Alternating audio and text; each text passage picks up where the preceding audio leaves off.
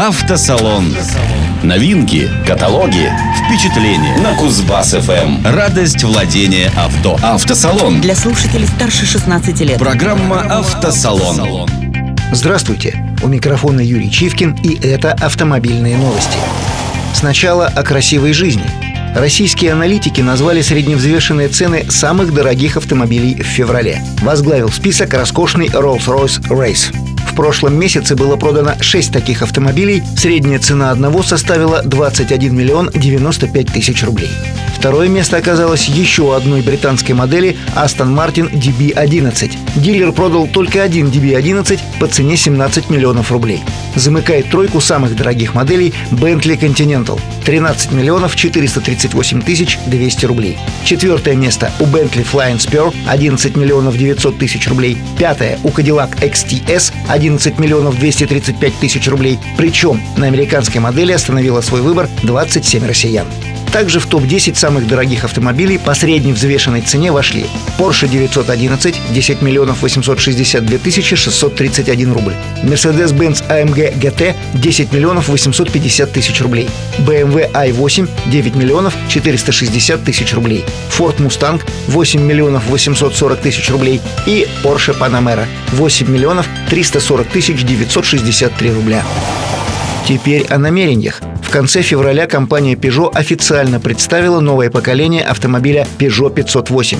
Позже его показ состоялся на автосалоне в Женеве. При этом в компании заговорили и о заряженной версии модели новой генерации, которая получит приставку к названию GTI. По предварительным данным, такая модификация лифтбека должна появиться уже осенью этого года. Ожидается, что под капотом Peugeot 508 GTI будет турбированный 4-цилиндровый двигатель, который выдаст 270 лошадиных сил мощности. Программа «Автосалон». И о перспективах. Электромобили станут дешевле автомобилей с двигателями внутреннего сгорания к 2025 году. Об этом сообщает агентство Bloomberg, которое приводит ориентировочные цены на аккумуляторы. Так, в агентстве отмечают, что для достижения популяризации электромобилей необходимо максимально удешевить стоимость их батарей. Сейчас высокая цена таких моделей объясняется именно стоимостью литий-ионных аккумуляторов. Предполагается, что уже к 2024 году цены на электрокары и машины с ДВС сравняются, а к 2025 году электромобили станут дешевле. Сейчас стоимость аккумуляторных батарей составляет примерно 12 тысяч рублей за 1 киловатт-час. К 2030 году прогнозируют существенное снижение цены за счет увеличения объемов производства. В итоге цена должна составить около 4 тысяч рублей за 1 киловатт-час. Напоследок о развитии.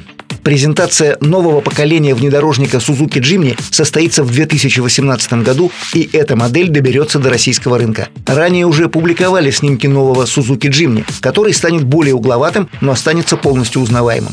По предварительным данным, японский маленький внедорожник практически не изменится в размерах, а также сохранит рамную конструкцию и полный привод. Про моторную гамму нового Jimny информации пока нет. Предположительно, под его капотом установят бензиновые турбомоторы объемом до 1,2 литра. По словам представителей российского офиса, в компании намерены максимально быстро вывести новый Jimny в Россию, причем сделать это так, чтобы не было паузы между продажами текущей и новой генерации Jimny. Сейчас в России Suzuki Jimny предлагается по цене от 1 миллиона 155 тысяч рублей. Это все новости на сегодня. О других событиях из мира авто слушайте в следующей программе «Автосалон». Программа «Автосалон».